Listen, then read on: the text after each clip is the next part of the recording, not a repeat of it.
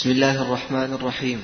الحمد لله رب العالمين والصلاة والسلام على أشرف الأنبياء والمرسلين نبينا محمد وعلى آله وصحبه أجمعين. قال الإمام الطحاوي رحمه الله تعالى في العقيدة الطحاوية ما زال بصفاته قديما قبل خلقه. لم يزدد بكونهم شيئا لم يكن قبلهم من صفته.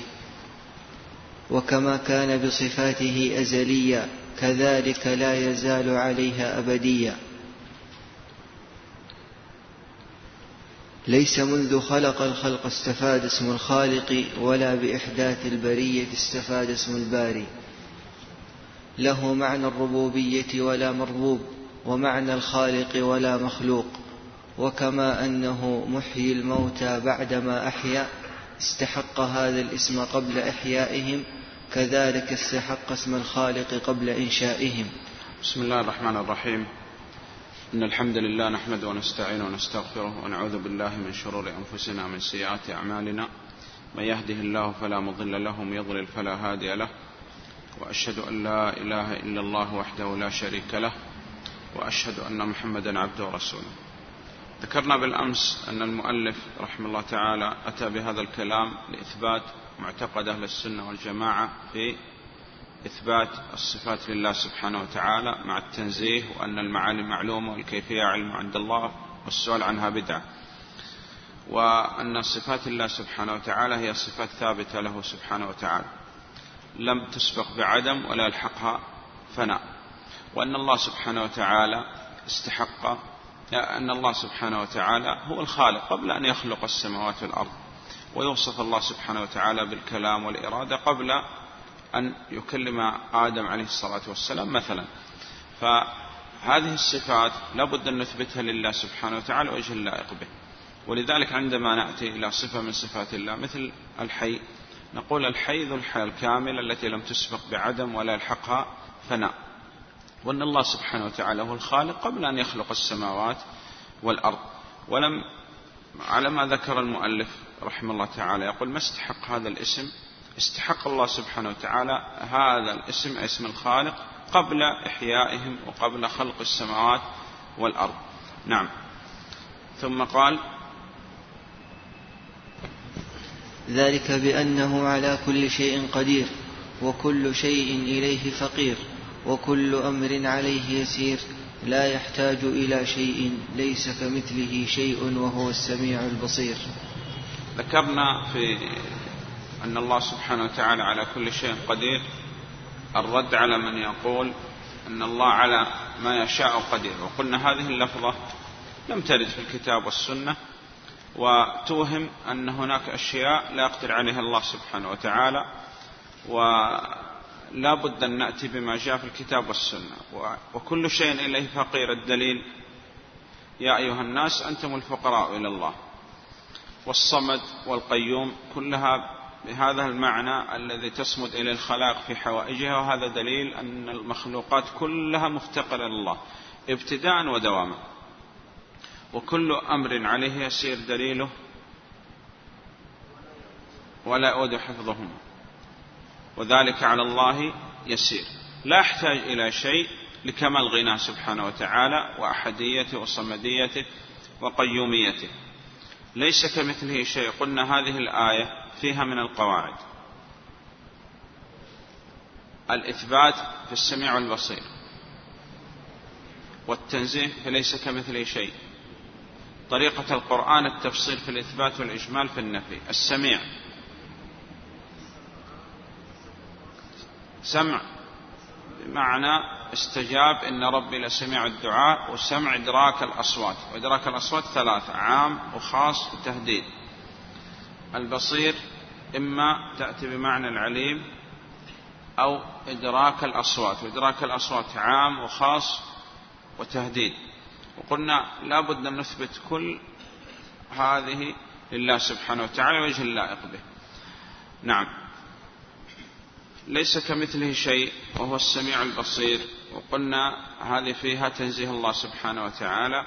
في الغالب أن أئمة أهل السنة والجماعة يذكروا هذه الآية في جل المؤلفات التي في الأسماء والصفات. نعم. قال قال رحمه الله خلق الخلق بعلمه وقدر لهم أقدارا وضرب لهم آجالا. لم يخف عليه شيء قبل أن يخلقهم وعلم ما هم عاملون قبل أن يخلقهم وأمرهم بطاعته ونهاهم عن معصيته وكل شيء يجري بتقديره ومشيئته ومشيئته تنفذ لا مشيئة للعباد إلا ما شاء لهم فما شاء لهم كان وما لم يشأ لم يكن يهدي من يشاء ويعصم ويعافي فضلا. ويضل من يشاء ويخذل ويبتلي عدلا وكلهم يتقلبون في مشيئته بين فضله وعدله. وهو متعال عن الأضداد والأنداد لا راد لقضائه ولا معقب لحكمه ولا غالب لأمره. آمنا بذلك كله وأيقنا أن كلا من عنده. أشار المؤلف رحمه الله تعالى بهذا الكلام إلى الرد على القدرية والجبرية وأراد أن يثبت معتقد أهل السنة والجماعة في أن الله سبحانه وتعالى خلق الخلق وعلم ما هم عاملون. ومع هذا أمرهم ونهاهم وسمى العبد مؤمن وكافر وبر وفاجر ومصلي وصائم. وبهذا نحقق معتقد أهل السنة والجماعة في الجمع بين الشرع والقدر. والأدلة كثيرة في الجمع بين الشرع والقدر. منها إياك نعبد وإياك نستعين. فاعبده وتوكل عليه. وعندما سأل الصحابة رضوان الله عليهم ففيما العمل؟ قال عليه الصلاة والسلام اعملوا فكل ميسر لما خلق له. وقلنا لابد أن تحسن الظن في الله سبحانه وتعالى وهذا يجعل العبد يزيد في الأعمال الصالحة. فأما من أعطى واتقى وصدق بالحسنى فسنيسره لليسرى. ولا تعارض بين أن الله سبحانه وتعالى علم ما الخلق عاملون وقدر وضرب لهم آجالا ولم يخفى عليه شيء. وقلنا يعلمها الله سبحانه وتعالى قبل أن تقع ويعلمها الله سبحانه وتعالى عندما تقع أنها وقعت.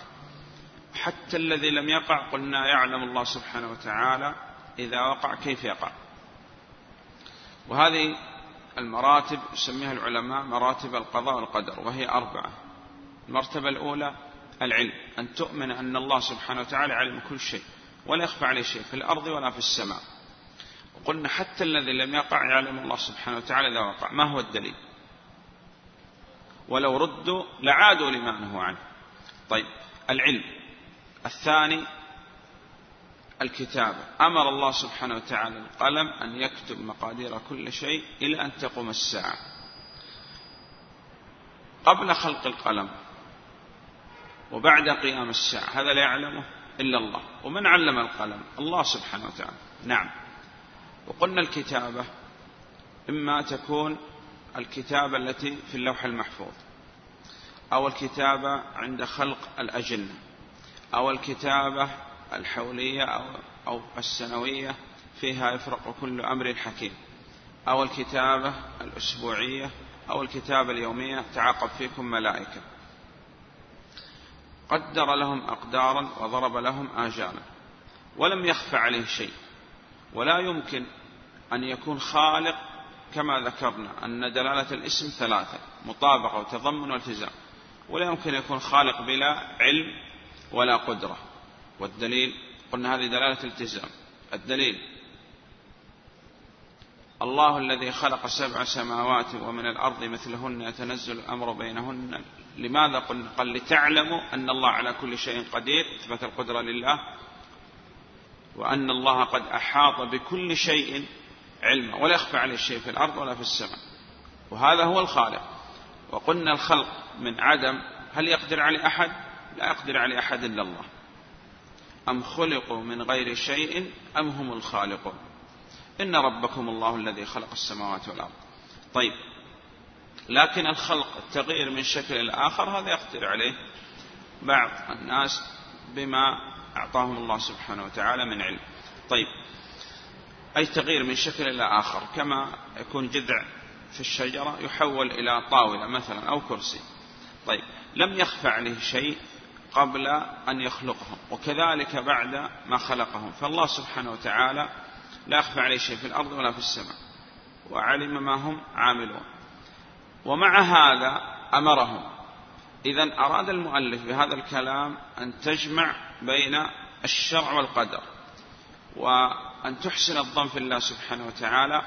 هذا في أمور الآخرة كما أنك تصنع هذا في أمور الدنيا. إذا تقدمت أردت السفر مثلا إلى مدينتين. المدينة الأولى فيها ربح وأمور يعني طيبة والثانية قد يكون فيها نوع من نقص الربح ومن الخسارة. تختار السفر إلى المدينة التي فيها ربح. هذا في أمور الدنيا فما بالك في أمور الآخرة؟ نعم. طيب كل شيء يجري بتقديره ومشيئته. وتقدم معنا أن المشيئة هي القدر. نعم. مشيئة الله سبحانه وتعالى هي النافذة. وما شاء الله كان وما لم يشأ لم يكن. قلنا هذه العبارة هل ثبتت عن النبي صلى الله عليه وسلم؟ لا لم تثبت. والدليل وما تشاءون إلا أن يشاء الله رب العالمين فأتوا حرثكم أن شئتم. إذا قد قدر الله سبحانه وتعالى على العبد الهداية. فهذا نقول أن هذا من توفيق الله ومن فضل الله.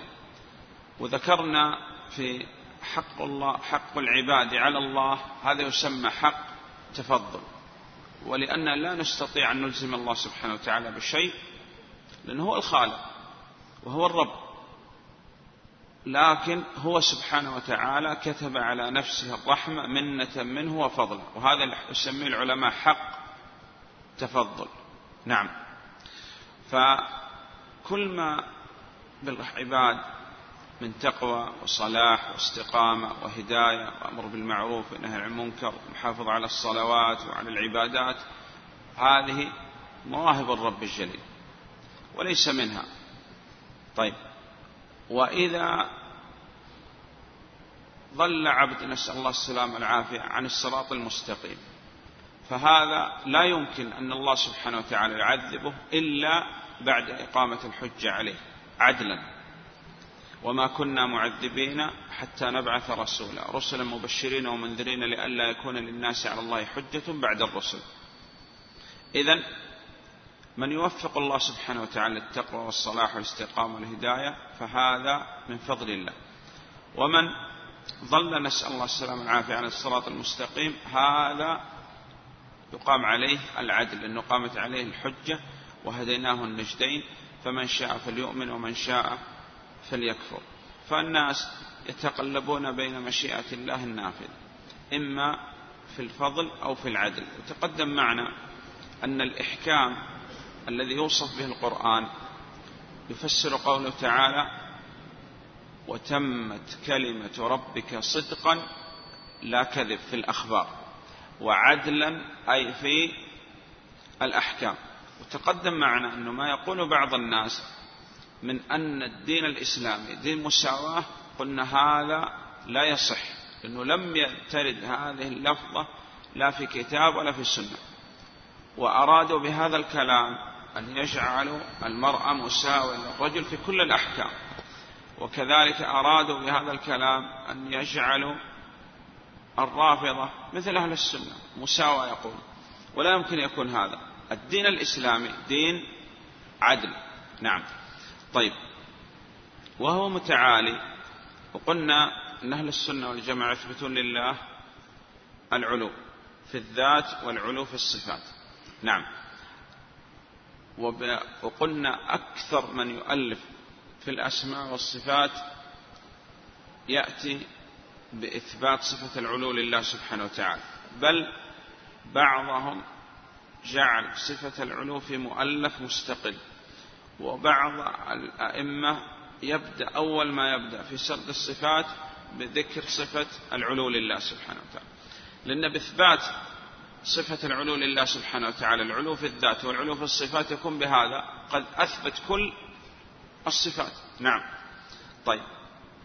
عن الأضداد. والأنداد. الدليل فلا تجعلوا لله أندادا وأنتم تعلمون أنه منفرد بالربوبية يجب أن نفرد بالألوهية. ونفي الند عن الله صفة منفية مع إثبات كمال الضد لكمال أحديته وصمديته وكمال غناه سبحانه وتعالى. لا رد لقضائه وتقدم معنا القضاء إما شرعي أو حكم آه، شرعي. قضاء شرعي وقضاء كوني وكذلك الحكم شرعي ولا غالب لأمره. آمنا بذلك وقلنا هذا الكلام من المؤلف رحمه الله تعالى من باب التوكيد. طيب ثم بعد هذا ذكر مثل ما ذكر الشيخ محمد بن عبد الوهاب رحمه الله تعالى الأصل الثالث وهو معرفة النبي عليه الصلاة والسلام. الأول نسبه. طيب هو محمد بن عبد الله بن عبد المطلب بن هاشم وهاشم من قريش وقريش من العرب والعرب من ذرية إسماعيل بن إبراهيم عليهما وعلى نبينا أفضل الصلاة والسلام.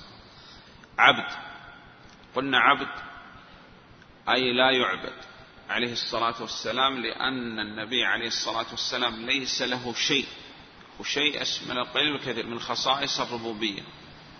طيب وهذا رد على الذين يستجيرون به عليه الصلاة والسلام أو يجعلون له شيء من خصائص الربوبية.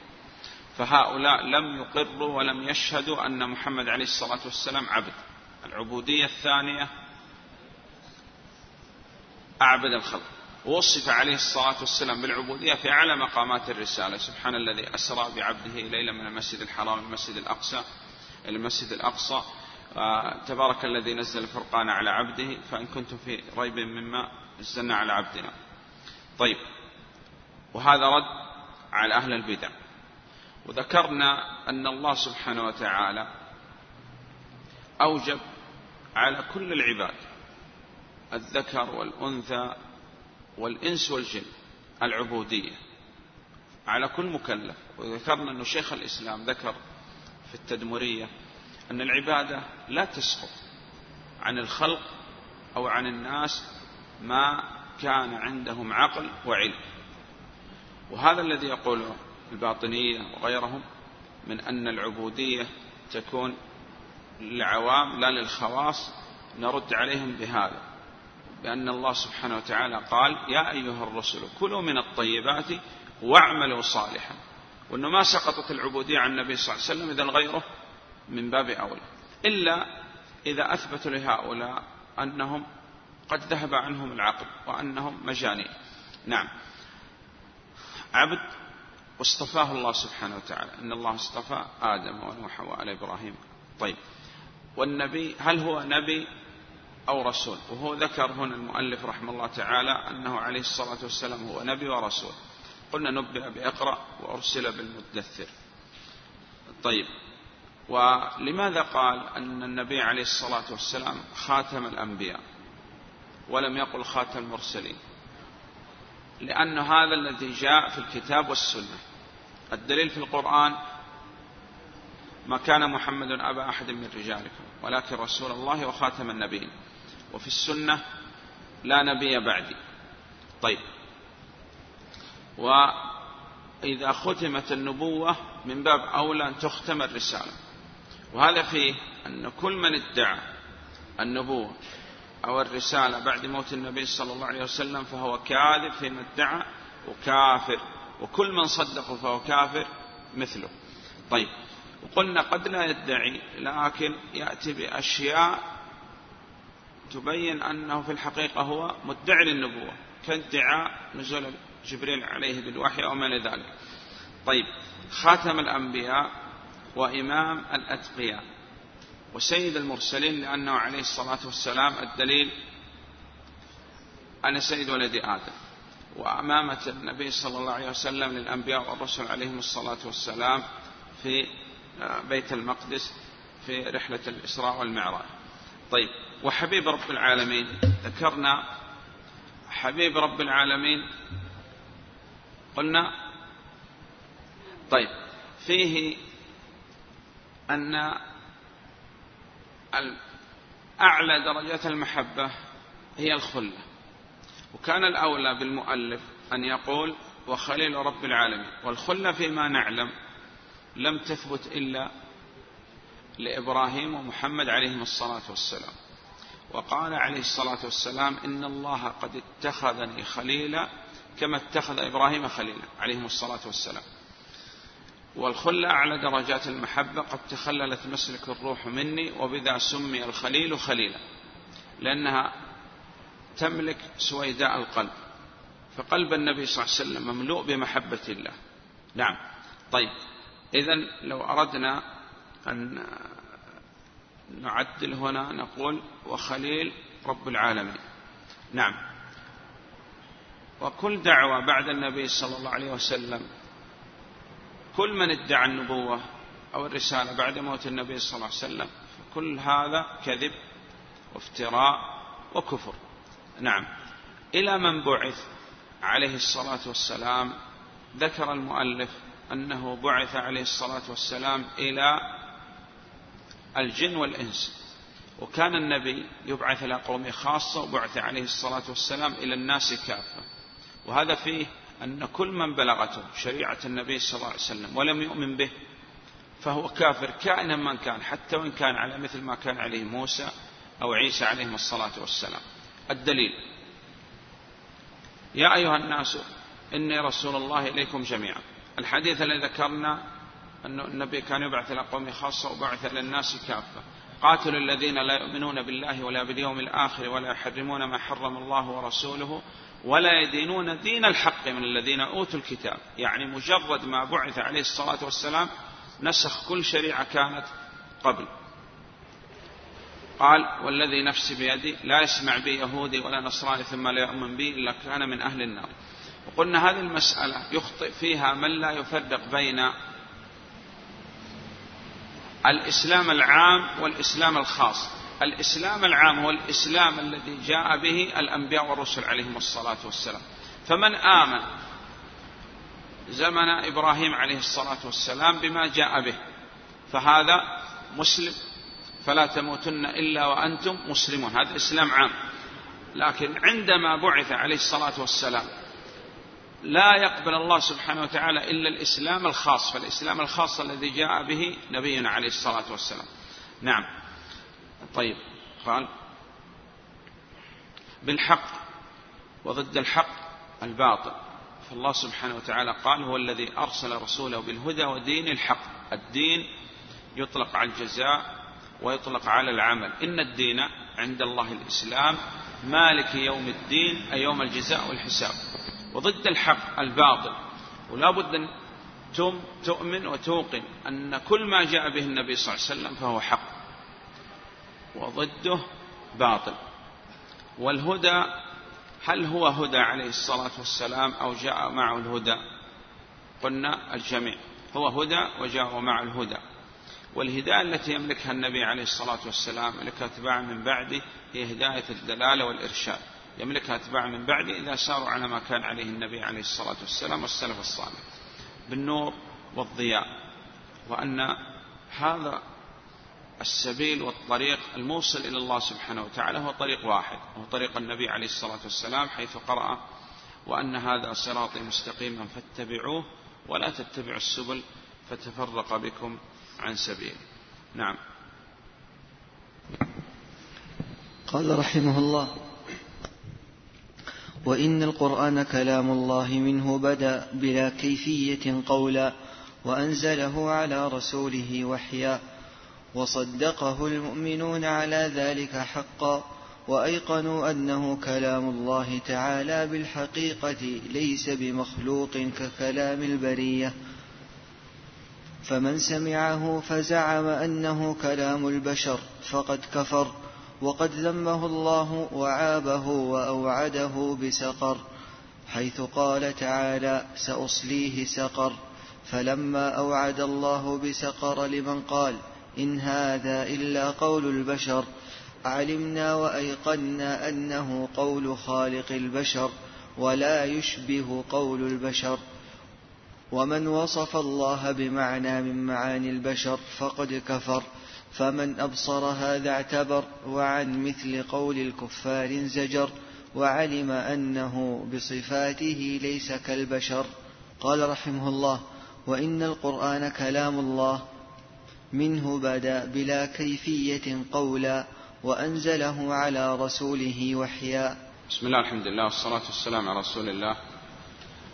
ذكرنا فيما تقدم في العقيدة الواسطية أن شيخ الإسلام ذكر أولا إثبات صفة الكلام لله سبحانه وتعالى وذكرنا أن معتقد أهل السنة والجماعة أنهم يثبتون لله سبحانه وتعالى أنه يتكلم بكلام حقيقي مسموع وله صوت وحروف يتكلم متى شاء وبما شاء ومع من شاء بكي بكيفية تليق بجلالة عظمته.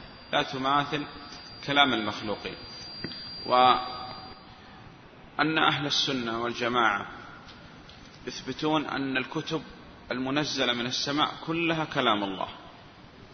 ثم بعد هذا ذكرنا أن شيخ الإسلام لم يكتفي بهذا وبعد أن ذكر وأثبت صفة الكلام لله سبحانه وتعالى تكلم في الأدلة الواردة من الكتاب والسنة في إثبات صفة أن القرآن كلام الله لأنه كثر, كثر الجدال حول هذا وأن هناك من أهل الضلال من يقول أن كلام الله أو القرآن أنه مخلوق. وقلنا إثبات صفة الكلام لله سبحانه وتعالى ثابتة بالكتاب والسنة وإجماع الأمة وكذلك بالعقل. نعم إنه يستحيل العقل أن يتصور أن يكون الخالق يعطي الكمال للمخلوق ويكون هو ناقص. وهذا فيه أن العقل لا يمكن أن يثبت لله إلا كل كمال وينزه الله سبحانه وتعالى عن كل صفة نقص وعيب. ولذلك قال إبراهيم عليه الصلاة والسلام لأبيه يا أبتي لم تعبد؟ ألا يسمع ولا يبصر ولا يغني عنك شيئا. فإذا كان هو ناقص كيف تستطيع أن تصرف له شيء من العبادة كيف تدعوه ولا يسمع؟ كيف تدعوه ولا يغني عنك وقال شيئا؟ لو كان يغني لو شيء قليل كان هناك وجه لعبادته لكن هذا لا يغني عنك شيئا. إن الذين تعبدون من دون الله لا يملكون لكم رزقا. أيشركون ما لا يخلق شيئا وهم يخلقون. والذين تدعون من دونه ما يملكون من قطمير. إن تدعوهم لا يسمعوا دعاءكم ولو سمعوا ما استجابوا لكم. ويوم القيامة يكفرون بشرككم ولا ينبئك مثل خبير. إذا هذه كلها أدلة تدل أن الله سبحانه وتعالى لابد أن يكون يوصف بكل صفة كمال وينزع عن كل صفة نقص وعيب ما هو قول أهل السنة في القرآن؟ قول أهل السنة في القرآن أن القرآن كلام الله حقيقة منه بدأ أي هو الذي ابتدأ وتكلم به سبحانه وتعالى. وإليه يعود قلنا إما إليه يعود قبضا في آخر الزمن عندما يترك الناس العمل به. نسأل الله السلامة العافية أو إليه يعود وصفا لأن الكلام يضاف إلى من قاله مبتدئا لا من قاله مبلغا مؤديا. فإذا تكلم الناس بالقرآن أو كتبوه أو نظروا إليه أو سمعوه لم يخرج عن كونه كلام الله. وكما قال حافظ بن أحمد حكيم رحمه الله تعالى فالصوت والألحان صوت القارئ لكنما المتلو كلام الباري وهذه المسألة يقول عنها العلماء باللفظ والملفوظ باللفظ والملفوظ. اللفظ لفظي بالقرآن فالصوت والألحان صوت القارئ لكنما الملفوظ والمتلو هو كلام الباري سبحانه وتعالى. منه بدأ قال بلا كيفية. وذكرنا أن العلماء إذا ذكروا بلا كيفية أي أننا نؤمن أن لله كيفية لكن هذه الكيفية لا نعلمها والسؤال عنها بدعة. وليس معنى ولا يمكن أن يكون هذا هو كلام أهل السنة أنهم ينكرون الكيفية. لأنهم لو أنكروا الكيفية معنى هذا أنهم عطلوا. أنزله وقلنا أن الله سبحانه وتعالى قال تبارك الذي نزل الفرقان. وقلنا نزل الفرقان فيها إثبات العلو لله سبحانه وتعالى وإثبات أن القرآن كلام الله منزل غير مخلوق. نعم. أنزله على من؟ على رسوله عليه الصلاة والسلام وحيا. وتقدم معنا أن من يكتب في إجازات القرآن ويقول أن هذا يعني هذه الرواية سمعت عن فلان عن فلان عن فلان عن فلان عن رسول الله صلى الله عليه وسلم عن جبريل عن اللوح المحفوظ عن رب العزة. هذا فيه إثبات معتقد الأشاعرة وغيرهم من تعطيل صفة الكلام عن الله سبحانه وتعالى. ونحن نقول عن رسول الله عن جبريل عن رب العزة. طيب. ثم قال أن أهل السنة والجماعة ومن آمن بالله لا بد أن يصدق أنه كلام الله منزل لا مخلوق بل لا بد أن يصدق بأن كل الكتب هي كلام الله سبحانه وتعالى منزلة لا مخلوقة. ألم تر الذين يزعمون أنهم آمنوا بما أنزل إليك وما أنزل من قبلك؟ إذا كل الكتب المنزلة من السماء هي كلام الله منزلة لا مخلوقة. نعم. على حق. وأيقنوا ولم يكن عندهم شك في أن القرآن كلام الله. بالحقيقة لماذا يذكر العلماء الحقيقة حتى ينفوا المجاز؟ وذكرنا أن الأصل في الكلام الحقيقة ولا مجاز لا في كتاب ولا في سنة ولا في لغة. وأن الكلام يعني في السياق هو حقيقة. نعم. ولا يمكن أن يكون هناك مجاز لا في كتاب ولا في السنة ولا في لغة على ما رجح ذلك شيخ الإسلام حتى يجعل القاعدة مضطردة.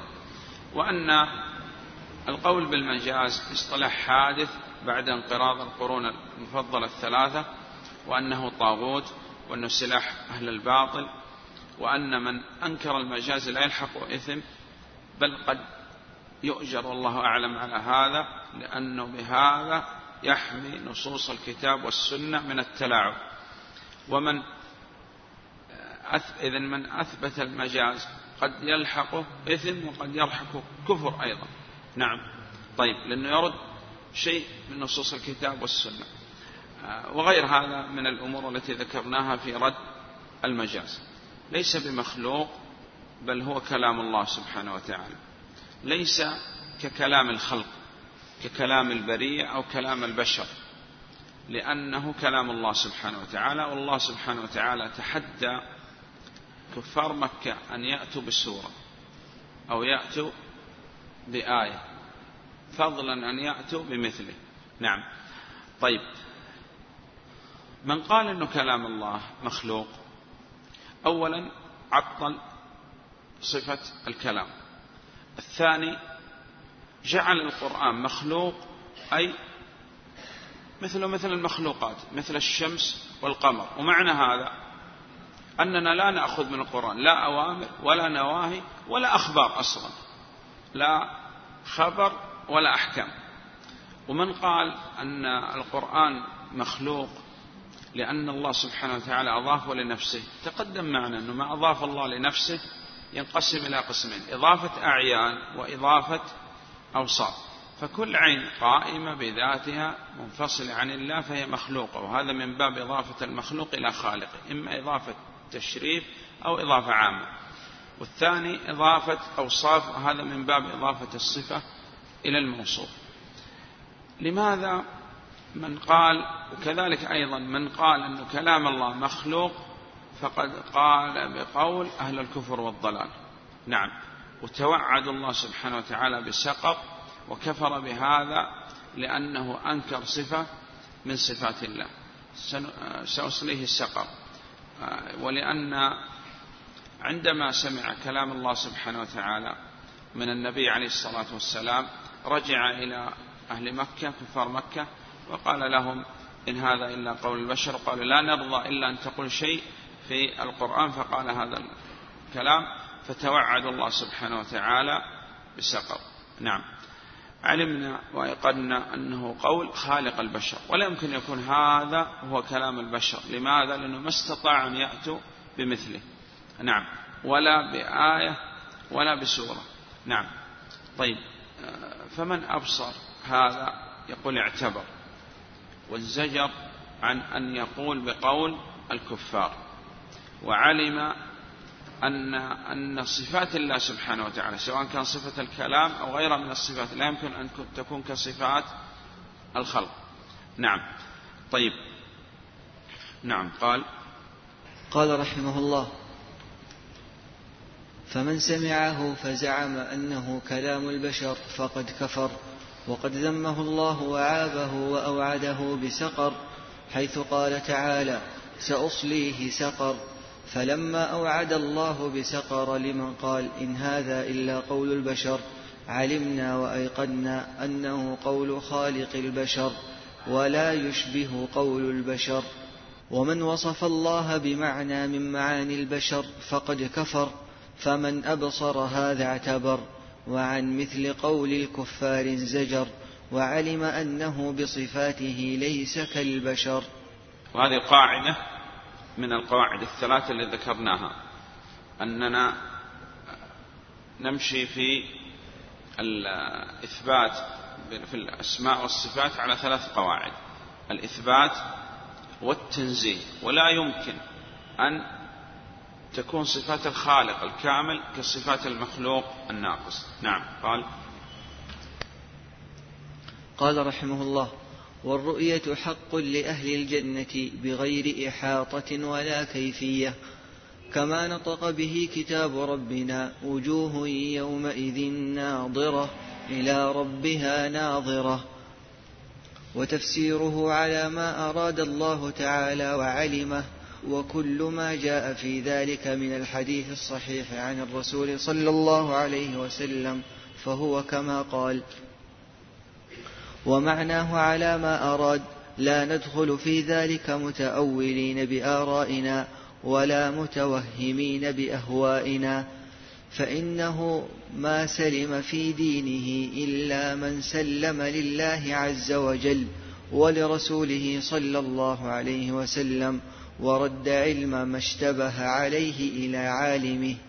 أورد المؤلف رحمه الله تعالى هذا الكلام والأدلة لإثبات صفة لإثبات رؤية المؤمنين لربهم. ما وجه إرادة المؤلف رحمه الله تعالى آه، الطحاوي هنا؟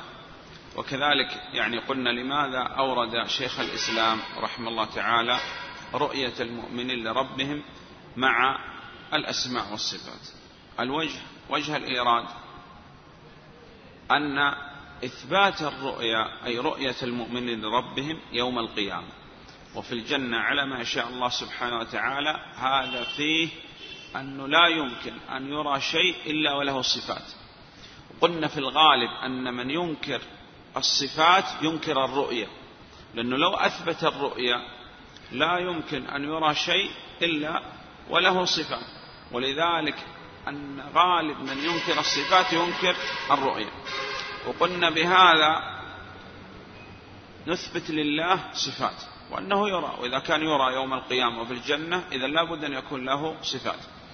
أدلة الرؤيا قلنا في الواسطية ذكر المؤلف أي شيخ الإسلام ابن تيمية رحمه الله تعالى أربع أدلة من القرآن. وقلنا نضيف إليها ثلاث أدلة وهي الأدلة السبعة. وجوه يومئذ ناظرة من النضارة والحسن هيئت لرؤية الرب سبحانه وتعالى. نعم. إلى وقلنا هنا النظر معدى بإلى. لا بد أن يكون نظر بالبصر. نعم. طيب. وجوه يومئذ ناظرة من النظارة والحسن. إلى ربها أي إلى الله سبحانه وتعالى ناظرة. الدليل الثاني للذين أحسنوا الحسنى الجنة. وزيادة وقلنا فسر الزيادة النبي صلى الله عليه وسلم ولا يمكن أن نتعدى ما جاء عنه عليه الصلاة والسلام. لهم ما يشاءون فيها ولدينا مزيد قلنا أيضا فسروا النبي صلى الله عليه وسلم. على الأرائك ينظرون. طيب نضيف إلى هذه الأدلة الأربعة. قلنا كلا إنهم عن ربهم يومئذ لمحجوبون. قال الشافعي إذا حجب أعداؤه رآه أولياؤه. نعم. السادس لا تدركه الأبصار. وقلنا أن شيخ الإسلام جعل على نفسه لزاما أنه لا يأتي صاحب باطل بدليل على باطله إلا لزاما على شيخ الإسلام. طبعا بالاستعانة بالله لزاما على شيخ الإسلام أن يقلب هذا الدليل عليه. عدم الإدراك يدل على الرؤية وهذا الذي ذكره المؤلف رحمه الله تعالى. وأن النبي صلى الله عليه وسلم مثلا رأى جبريل عليه السلام في صورة التي خلق الله سبحانه وتعالى عليها قد سد الأفق. أدركه؟ لا. وهذا دليل على الرؤية. إذن هذه الآية تدل على الرؤية. وعدم الإدراك يدل على الرؤية لا على عدم الرؤية. الدليل السابع لن تراني. وقلنا هذا الدليل يحتج به على الباطل. وأهل السنة قالبوا هذا الدليل عليه. وقالوا أن موسى عليه الصلاة والسلام سأل الله سبحانه وتعالى عن الرؤية ولا يمكن أن يكون يسأل عن شيء مستحيل بل سأل عن شيء يتطلع إليه كل مسلم. نعم. وعلق الله سبحانه وتعالى الرؤيا ببقاء الجبل. ولو كان هذا الأمر منكر أو لا يصح السؤال عنه لأنكر الله سبحانه وتعالى عليه. نعم. طيب. لكن القوى البشرية وهذا فيه معتقد أهل السنة والجماعة أنه لا يمكن لأحد في الدنيا أن يرى الله سبحانه وتعالى أي رؤية عيان. لكن في الآخرة وفي الجنة هذا هو معتقد أهل السنة والجماعة. نعم. طيب. وتقدم معنا أن هذا هو معتقد أهل السنة والجماعة لكن اختلفوا في الرؤيا المنامية على اختلاف في تصحيح الحديث. نعم. طيب الرؤيا حق لمن؟ لأهل الجنة. كلا إنهم عن ربهم يومئذ لمحجوبون. حجب أعداؤه رآه أولياؤه. والجزاء من جنس العمل. وأن الله سبحانه وتعالى أعطى أهل الجنة أعظم نعيم. وأعظم نعيم في الجنة هو رؤية المؤمن لربهم. بغير إحاطة وقلنا عدم الإحاطة وعدم الإدراك يدل على الرؤية. ولا كيفية لأن لا نعلم كيفية ذات الله سبحانه وتعالى. وقلنا الكلام في الصفات فرع عن الكلام في الذات. وذكرنا أن العلماء إذا قالوا بلا كيفية هذا معناه أن نؤمن أن لا كيفية بجلالة عظمته لكن هذه الكيفية لا نعلمها والسؤال عنها بدعة كما جاء في كتاب ربنا. وجوه يومئذ ناظرة من النظارة والحسن وهيئت لرؤية الرب سبحانه وتعالى. إلى ربها معدى بإلى وهذا لا يمكن أن تكون إلا رؤية عيان. هذه الأدلة من القرآن وذكر أن هناك أدلة من السنة بل السنة المتواترة. نعم كما قال النبي عليه الصلاة والسلام إنكم سترون ربكم. ومعناه على ما أراد. وذكرنا أن أهل السنة والجماعة يقولون أن المعاني معلومة وأن كل ما في الكتاب والسنة يمكن الوصول إلى معنى. وإذا أشكل علينا فهم آية أو حديث نقول آمنا وصدقنا وسلمنا والقاعدة آمن تهتدي. وهؤلاء أهل السنة أنهم يستدلون أولا ثم بعد هذا يعتقدوا خلافا لأهل الباطل أنه يعتقد أولا ثم بعد هذا يستدل ويلوي أعناق النصوص. نعم.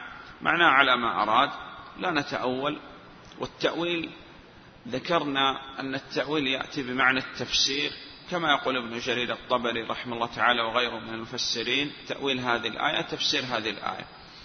اللهم فقهه في الدين وعلمه التأويل أي التفسير. طيب.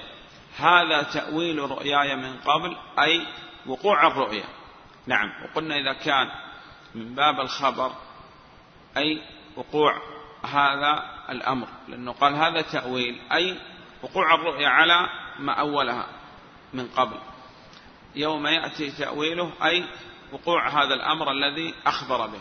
هذا إذا كان خبر وإذا كان طلب امتثال كما قالت عائشة رضي الله عنها كان يتأول القرآن عندما أنزل على النبي عليه الصلاة والسلام إذا جاء نصر الله والفتح ورأيت الناس يدخلون في دين الله أفواجا فسبح بحمد ربك واستغفره إنه كان توابا. قالت كان يكثر ما يقول في ركوعه وسجوده سبحانك اللهم ربنا وبحمدك اللهم اغفر لي. قالت يتأول القرآن أي يعمل به لأنه أمر فسبح بحمد ربك واستغفره. إذا إذا كان خبر وقوع هذا الخبر وإذا كان أمر امتثال هذا الأمر والعمل به. ويأتي التأويل بمعنى التفسير كما ذكرنا ويأتي التأويل بمعنى صرف اللفظ عن ظاهره. فإذا دل عليه دليل فهو صحيح مقبول وما لم يدل عليه دليل فهو فاسد مردود. مثال الأول ما دل عليه دليل أتى أمر الله. نقول أتى أمر الله سيأتي أمر الله. أين الدليل؟ الدليل في الآية فلا تستعجلوا. استوى بمعنى استولى هذا تأويل مذموم. وقلنا أن هؤلاء يسموا هذا تأويل أي صرف اللفظ عن ظاهره بغير دليل يسموه تأويل.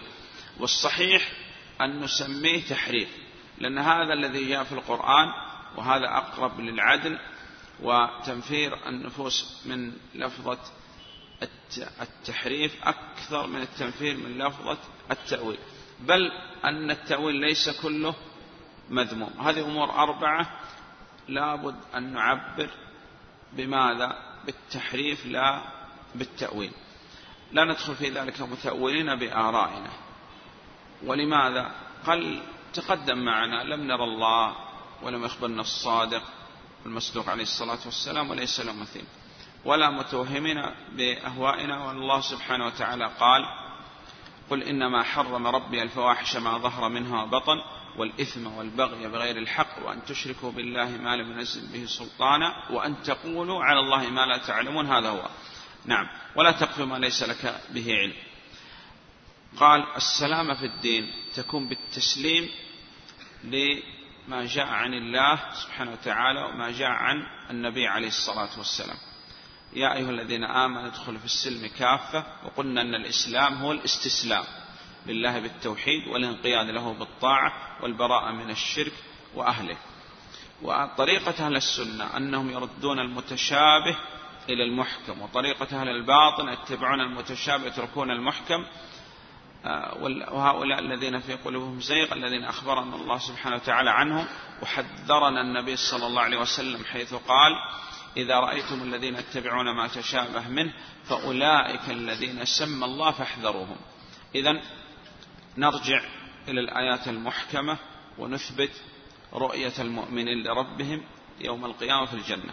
إذا المؤلف ذكر صفة العلو قلنا بذكر صفة العلو بهذا يكون إثبات لله سبحانه وتعالى كل الأسماء والصفات.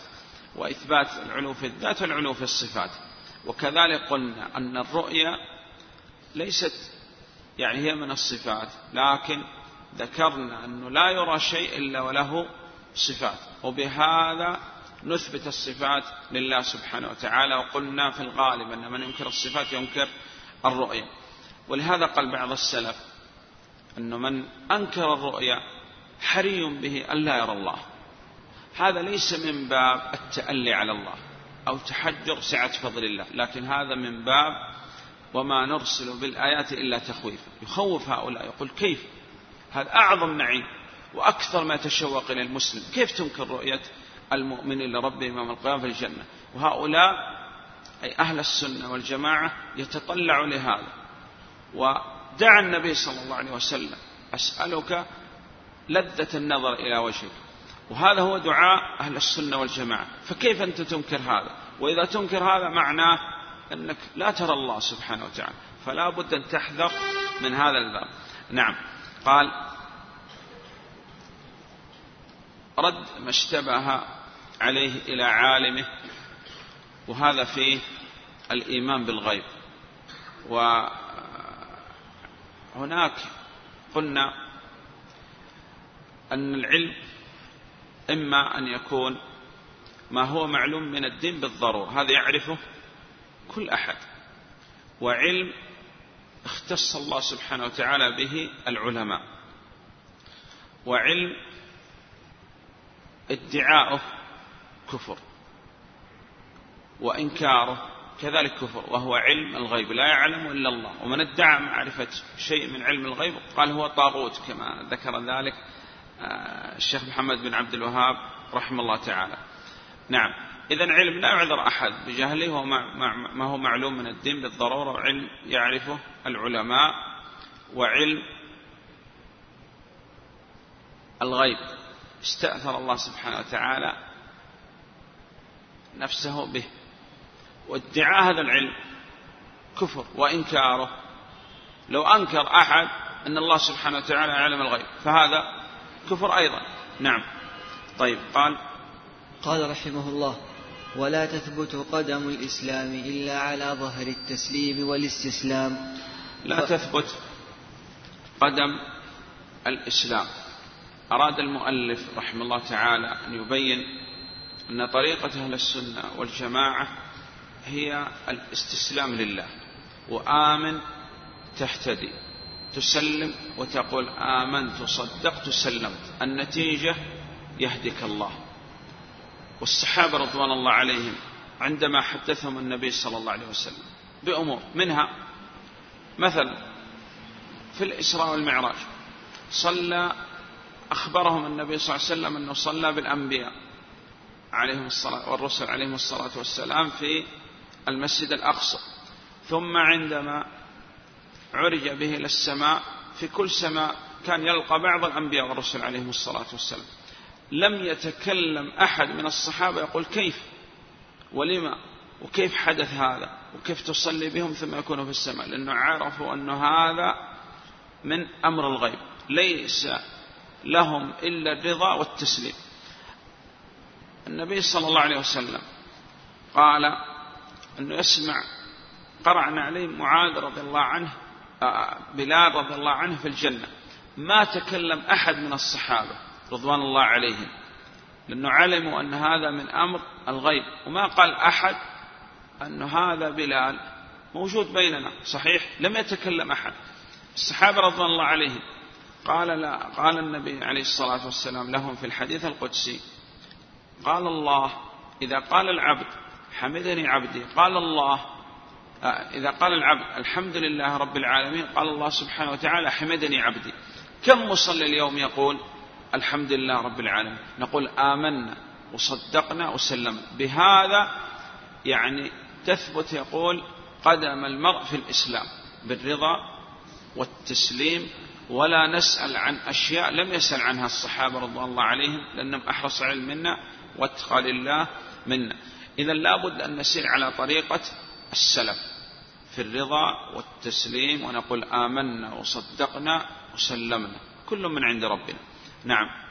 قال رحمه الله فمن رام علم ما حضر عنه علمه ولم يقنع بالتسليم فهمه حجبه مرامه عن خالص التوحيد وصافي المعرفة وصحيح الإيمان فيتذبذب بين الكفر والإيمان والتصديق والتكذيب والإقرار والإنكار موسوسا تائها شاكا زائغا لا مؤمنا مصدقا ولا جاحدا مكذبا.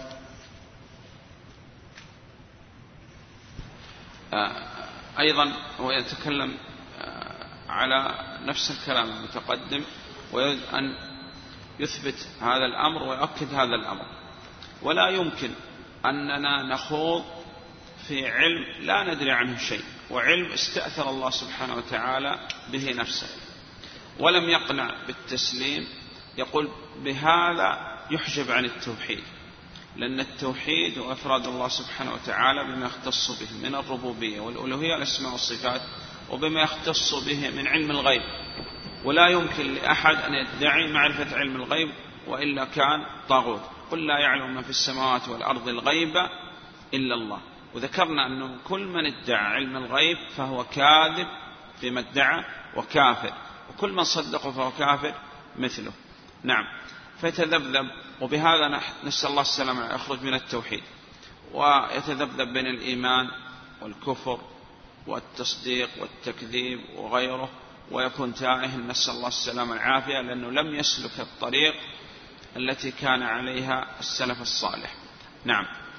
قال رحمه الله ولا يصح الإيمان بالرؤية لأهل دار السلام لمن اعتبرها منهم بوهم أو تأولها بفهم إذ كان تأويل الرؤية وتأويل كل معنى يضاف إلى الربوبية بترك التأويل ولزوم التسليم وعليه دين المسلمين. تكلم عن الرؤية. وقال ولا يصح الإيمان بالرؤيا لأهل دار السلام لمن اعتبرها منهم بوهم أو تأويل بفهم. وقال إنها على ما ذكر أهل الباطل مثلا من وجوه وجوه من إلى ربها ناظرة قال إلى نعيم ربها. هذا مخالف لظاهر اللفظ. وثم عديت بإلى ومخالف لما جاء في آيات أخرى وأحاديث كذلك وأجمعت عليه الأمة. طيب آه، يضاف إلى الربوبية وتقدم معنا أنه ما أضاف الله سبحانه وتعالى نفسه ينقسم إلى قسمين إضافة أعيان وإضافة أوصاف. كيف يكون هذا؟ يقول بترك التحريف أولى من أن نقول بترك التأويل. ولزوم التسليم دائما آمنا وصدقنا وسلمنا. وهذا هو الذي عليه الدين.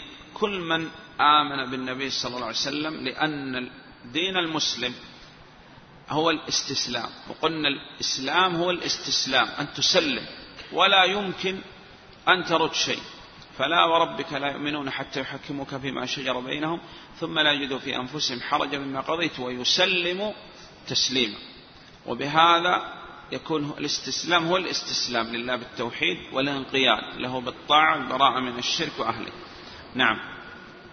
قال رحمه الله ومن لم يتوقع النفي والتشبيه زل ولم يصب التنزيه فإن ربنا جل وعلا موصوف بصفات الوحدانية منعوت بنعوت الفردانية ليس في معناه أحد من البرية. ومن لم يتوقع النفي والتشبيه. ذكرنا أن التعبير بالتمثيل أولى من التعبير بالتشبيه. ولثلاثة أمور أنه هذا الذي جاء في القرآن وما من شيء في الوجود إلا بينما قدر اشتباهنا فيه حتى وكان في الاسم. والثالث أن بعض الناس يجعل إثبات ما أثبت الله لنفسه تشبيها ولذلك يرمون أهل السنة بالمشبه والمجسمة والشكاك ونواصب وغيره. من لم يتوقع؟ وذكرنا أن القواعد ثلاثة إثبات وتنزيه. أيضا اتفقنا أن كل من انتسب للإسلام لابد أن ينزه الله سبحانه وتعالى عن كل نقص وعيب. هذا معلوم. من كل من ادعى الإسلام حتى من المعطلة وحتى من الممثلة. لكن اختلفوا في التطبيق هذا الأصل. كل من انتسب للإسلام يثبت لله العلو في الصفات حتى المعطلة والممثلة. لكن اختلفوا في التطبيق. المعطلة قالوا لا يمكن أننا نثبت الصفات لله. لماذا؟ قالوا لأنه أثبتنا الصفات لله مثلنا بالمخلوقين ونحن نعتقد علو الله في الصفات فهم اتفقوا في الأصل لكن اختلفوا في تطبيق هذا الأصل ولذلك عطلوا. هذا حسن الظن فيهم. نعم الذين كانوا يعني في القرون المتقدمة يعني بعد القرون المفضلة على ما ذكرنا أول ظهور البدع وكذا. كذلك أهل التمثيل اعتقدوا علو الله سبحانه وتعالى في الصفات. وقالوا ما يمكن يكون علو في الصفات إلا بالتمثيل. وقالوا هذا العلو. إذا الاعتقاد أولا واحد عند الجميع عند أهل السنة وغيرهم لكن اختلفوا التطبيق. أهل السنة والجماعة قالوا أن الله سبحانه وتعالى أثبت ونزه قال ليس كمثله شيء نزه نفسه المقدسة عن كل نقص وعيب فلا يمكن أننا ننفي ما أثبت الله لنفسه ولا يمكن أن نمثل صفات الخالق الكامل بصفات المخلوقين وكل صفة بحسب ما تضاف إليه. والاشتراك في المسميات لا يستلزم التماثل في كل الصفات. وبهذا كان أهل السنة والجماعة وسط كما ذكر شيخ الإسلام في العقيدة الواسطية وسط بين أهل التعطيل وأهل التمثيل. وكانوا أسعد الناس بالدليل وجمعوا بين أدلة الكتاب والسنة. قال زل ولم يصب التنزيه لأنه هو يعتقد عندما ينفي هذا معطلة أو يمثل هؤلاء ممثلة. هو يعتقد أن بهذا منزه لله سبحانه وتعالى. ولا يدري المسكين أن أنه عندما الآن يعطل فقد وصف الله سبحانه وتعالى بالنقائص أصلا. لأنه كيف يعطل الخالق عن صفات الكمال وينفي كل الصفات. هو في الحقيقة هو متوهم أنه منزه لله لكن في الواقع هو عطل الله سبحانه وتعالى عن الصفات وهذا تنقص في حق الله. الثاني أي الممثل عندما أراد أن ينزه الله سبحانه وتعالى قال ما يمكن أن نصف الخالق ونثبت له الصفات وأكمل شيء أن نمثله نمثل صفات الخالق بصفات المخلوقين. لأنه يعتقد التنزيه وهو في الحقيقة ممثل وإذا مثل عطل. لأنه هذا ليست الصفة التي أرادها الله سبحانه وتعالى لنفسه بل هو ممثل ومعطل في وقت واحد. كذلك المعطل المعطل هو ممثل أيضا لأنه إذا عطل الله سبحانه وتعالى عن الصفات لماذا عطل الله عن الصفات؟ لأنه قبل أن يعطل توهم أنه إذا أثبت مثل فهو في الأول مثل الخالق بالمخلوقين.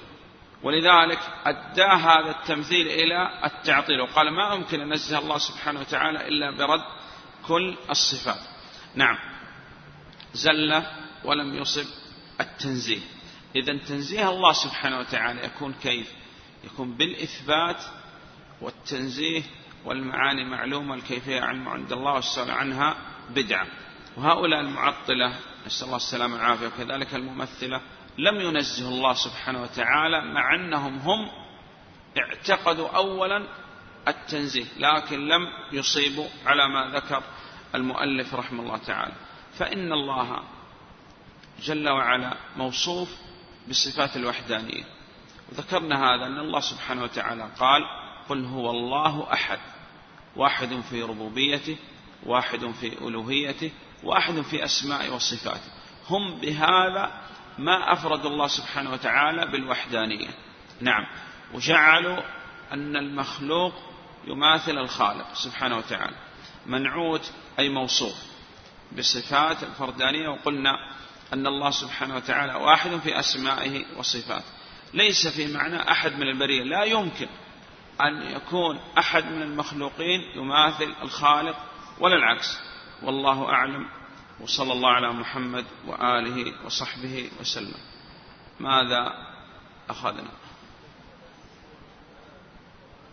معتقد أهل السنة والجماعة في كلام الله ومعتقد أهل السنة والجماعة في القرآن.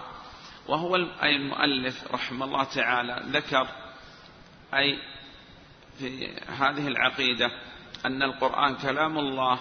ولأنه لو أثبت أن القرآن كلام الله معناه أن يثبت صفة الكلام لله سبحانه وتعالى ولأن هناك من يجادل على أن القرآن كلام الله ويجادل ويقول أنه كلام الله مخلوق. الرد على هؤلاء كيف يكون؟ من يقول أنه كلام الله مخلوق. نرد عليهم بالكتاب والسنة وإجماع الأمة وكذلك بالعقل. هذه الأدلة إجمالا في إثبات صفة الكلام لله سبحانه وتعالى. ولو قلنا أن القرآن مخلوق عطلنا دلالة الأوامر والنهي والأخبار كذلك. نعم. وكان القرآن مثل الشمس والقمر لا أمر ولا نهي ولا عمل به ولا خبر. نعم. غير ماذا أخذنا؟ إثبات رؤية المؤمنين لربهم يوم القيامة في الجنة. أما الرؤية في الدنيا فهي إما رؤية منامية أو رؤية غير منامية. فالرؤية المنامية يختلف في أهل السنة اختلافهم في تصحيح الحديث. أما يقظة فهذه غير ممكنة في الدنيا. والأدلة كثيرة منها نور أن أراه أو آه، قول الله سبحانه وتعالى لن تراني وغيرها من الأدلة. وهذا قلنا من الأدلة التي تدل أن الدجال كاذب وليس برب. إن نفسا لن ترى الله حتى تموت. نعم. طيب. آه، قلنا أدلة الرؤيا من القرآن سبعة. وقلنا أهل السنة والجماعة يحتجوا بالأدلة التي يحتج بها أهل الباطل على إنكار الرؤيا يحتجوا بها على إثبات الرؤيا. منها لا تدرك الأبصار. وقالوا أن عدم الإدراك يدل على الرؤيا. لن تراني أنه لم يسأل عن شيء مستحيل. بل شيء يتطلع ويتشوق إليه المسلم. نعم. طيب. والدليل الثالث كلا إنهم عن ربهم يومئذ لمحجوبون إذا حجب أعداؤه رآه أولياؤه. غير هذا. هذا هو. وهذا من أهم ما يكون ومن أحسن ما يكون في هذه العقيدة أنه قال أن لا يتم ولا تثبت القدم على الإسلام إلا بأن تسلم أمرك لله وتقول آمنا وصدقنا وسلمنا. فلا تدعي علم ما ما كتم الله سبحانه وتعالى عنك لأن ادعاء هذا العلم كفر وإنكاره أنه ثابت لله سبحانه وتعالى كذلك كفر. إلا بالرضا والتسليم وعلى هذا ذكرنا قاعدة عند أهل السنة والجماعة تقول آمن تهتدي آمنا وصدقنا وسلمنا. وذكرنا أن الصحابة رضوان الله عليهم عندما كان يذكر لهم النبي عليه الصلاة والسلام الآيات والأحاديث لم يعترض واحد منهم وقالوا آمنا وصدقنا وسلمنا وبهذا تثبت يعني القدم على الإسلام. نعم. نعم. قلنا أن العلماء يذكر أدلة الرؤيا في المؤلفات التي تكون في الأسماء والصفات. لماذا؟ لأن كل من أثبت الرؤيا يقول أنه إذا كان يرى الله سبحانه وتعالى هذا دليل أنه له صفات. نعم. وهناك أغلب من ينكر الصفات لا بد أن ينكر الرؤية لماذا؟ لهذا السبب. نعم. طيب. غيره. إذا كان قال لا كيفية. مثل ما قال هنا المؤلف ومثل ما مر معنا من قول حافظ بن أحمد حكيم رحمه الله تعالى وكذلك في لمعة الاعتقاد وفي غيره من الكتب إذا قالوا بلا كيفية أي أننا نثبت أن لله كيفية حقيقية تليق بجلالة عظمته لكن هذه الكيفية لا نعلمها والسؤال عنها بدعة. نعم. نعم. تنزيه الله سبحانه وتعالى. قلنا ظل فيه المعطلة والممثلة. ولأنهم قبل أن يعطلوا نزهوا واعتقدوا التنزيه. وأداهم هذا إلى التعطيل. ولأنهم لم يسيروا على ما كان عليه النبي صلى الله عليه وسلم والسلف الصالح. نعم. بل أن شيخ الإسلام تحدى هؤلاء. وقال معكم ثلاث سنين. خذوا ثلاث سنين. ابحثوا في كتب السلف.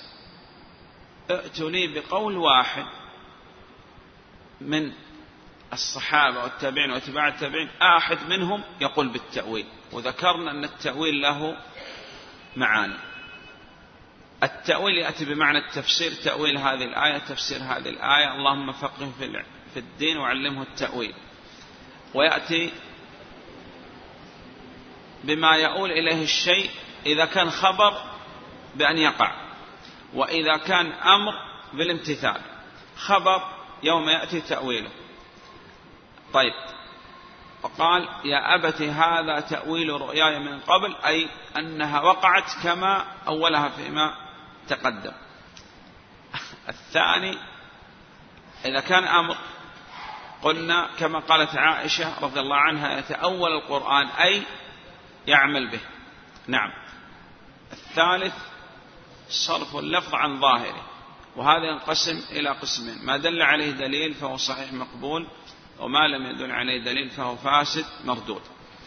هل يشكل على أحد أن يقول أن أنهم كل من انتسب إلى الإسلام أثبت لله سبحانه وتعالى العلو في الصفات؟ هذا لا يشكل.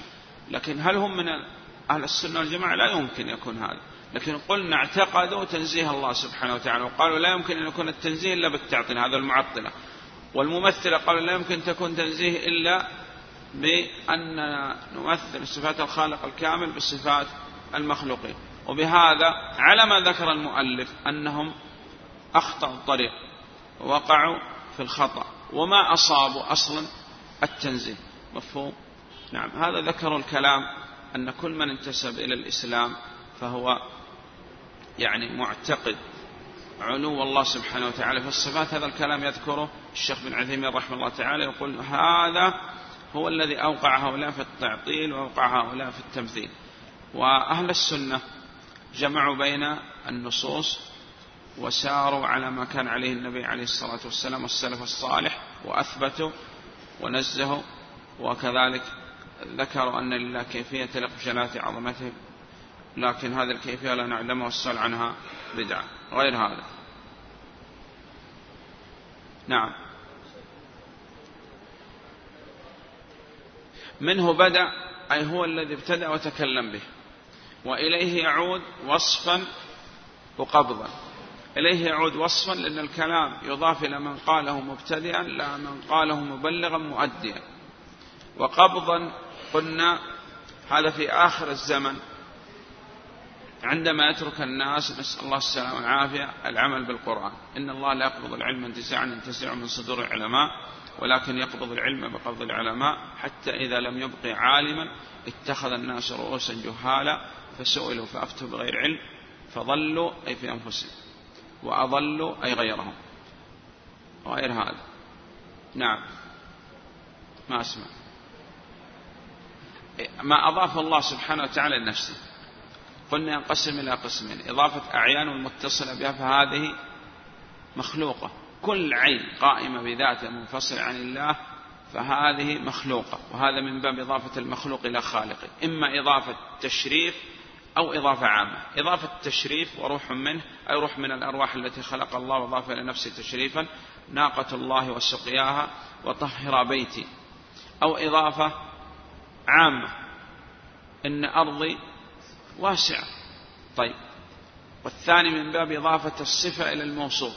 وهذه غير مخلوقة. العلم والكلام والإرادة والحياة وغيره.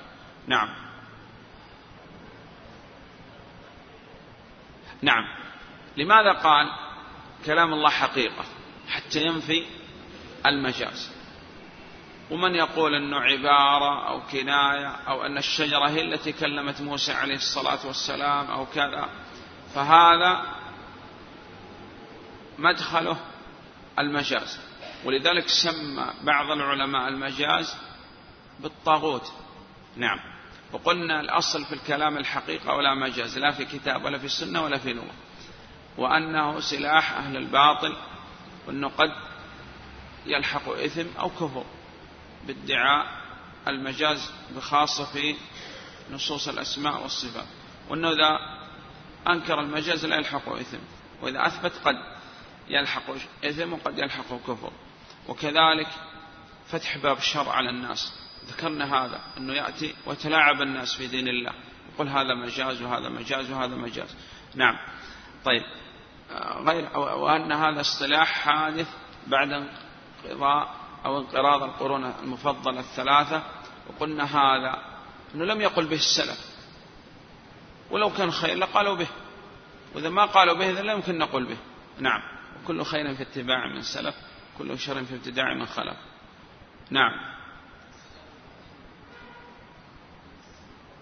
بالاستسلام والانقياد والرضا والتسليم والدليل. ما هو الدليل؟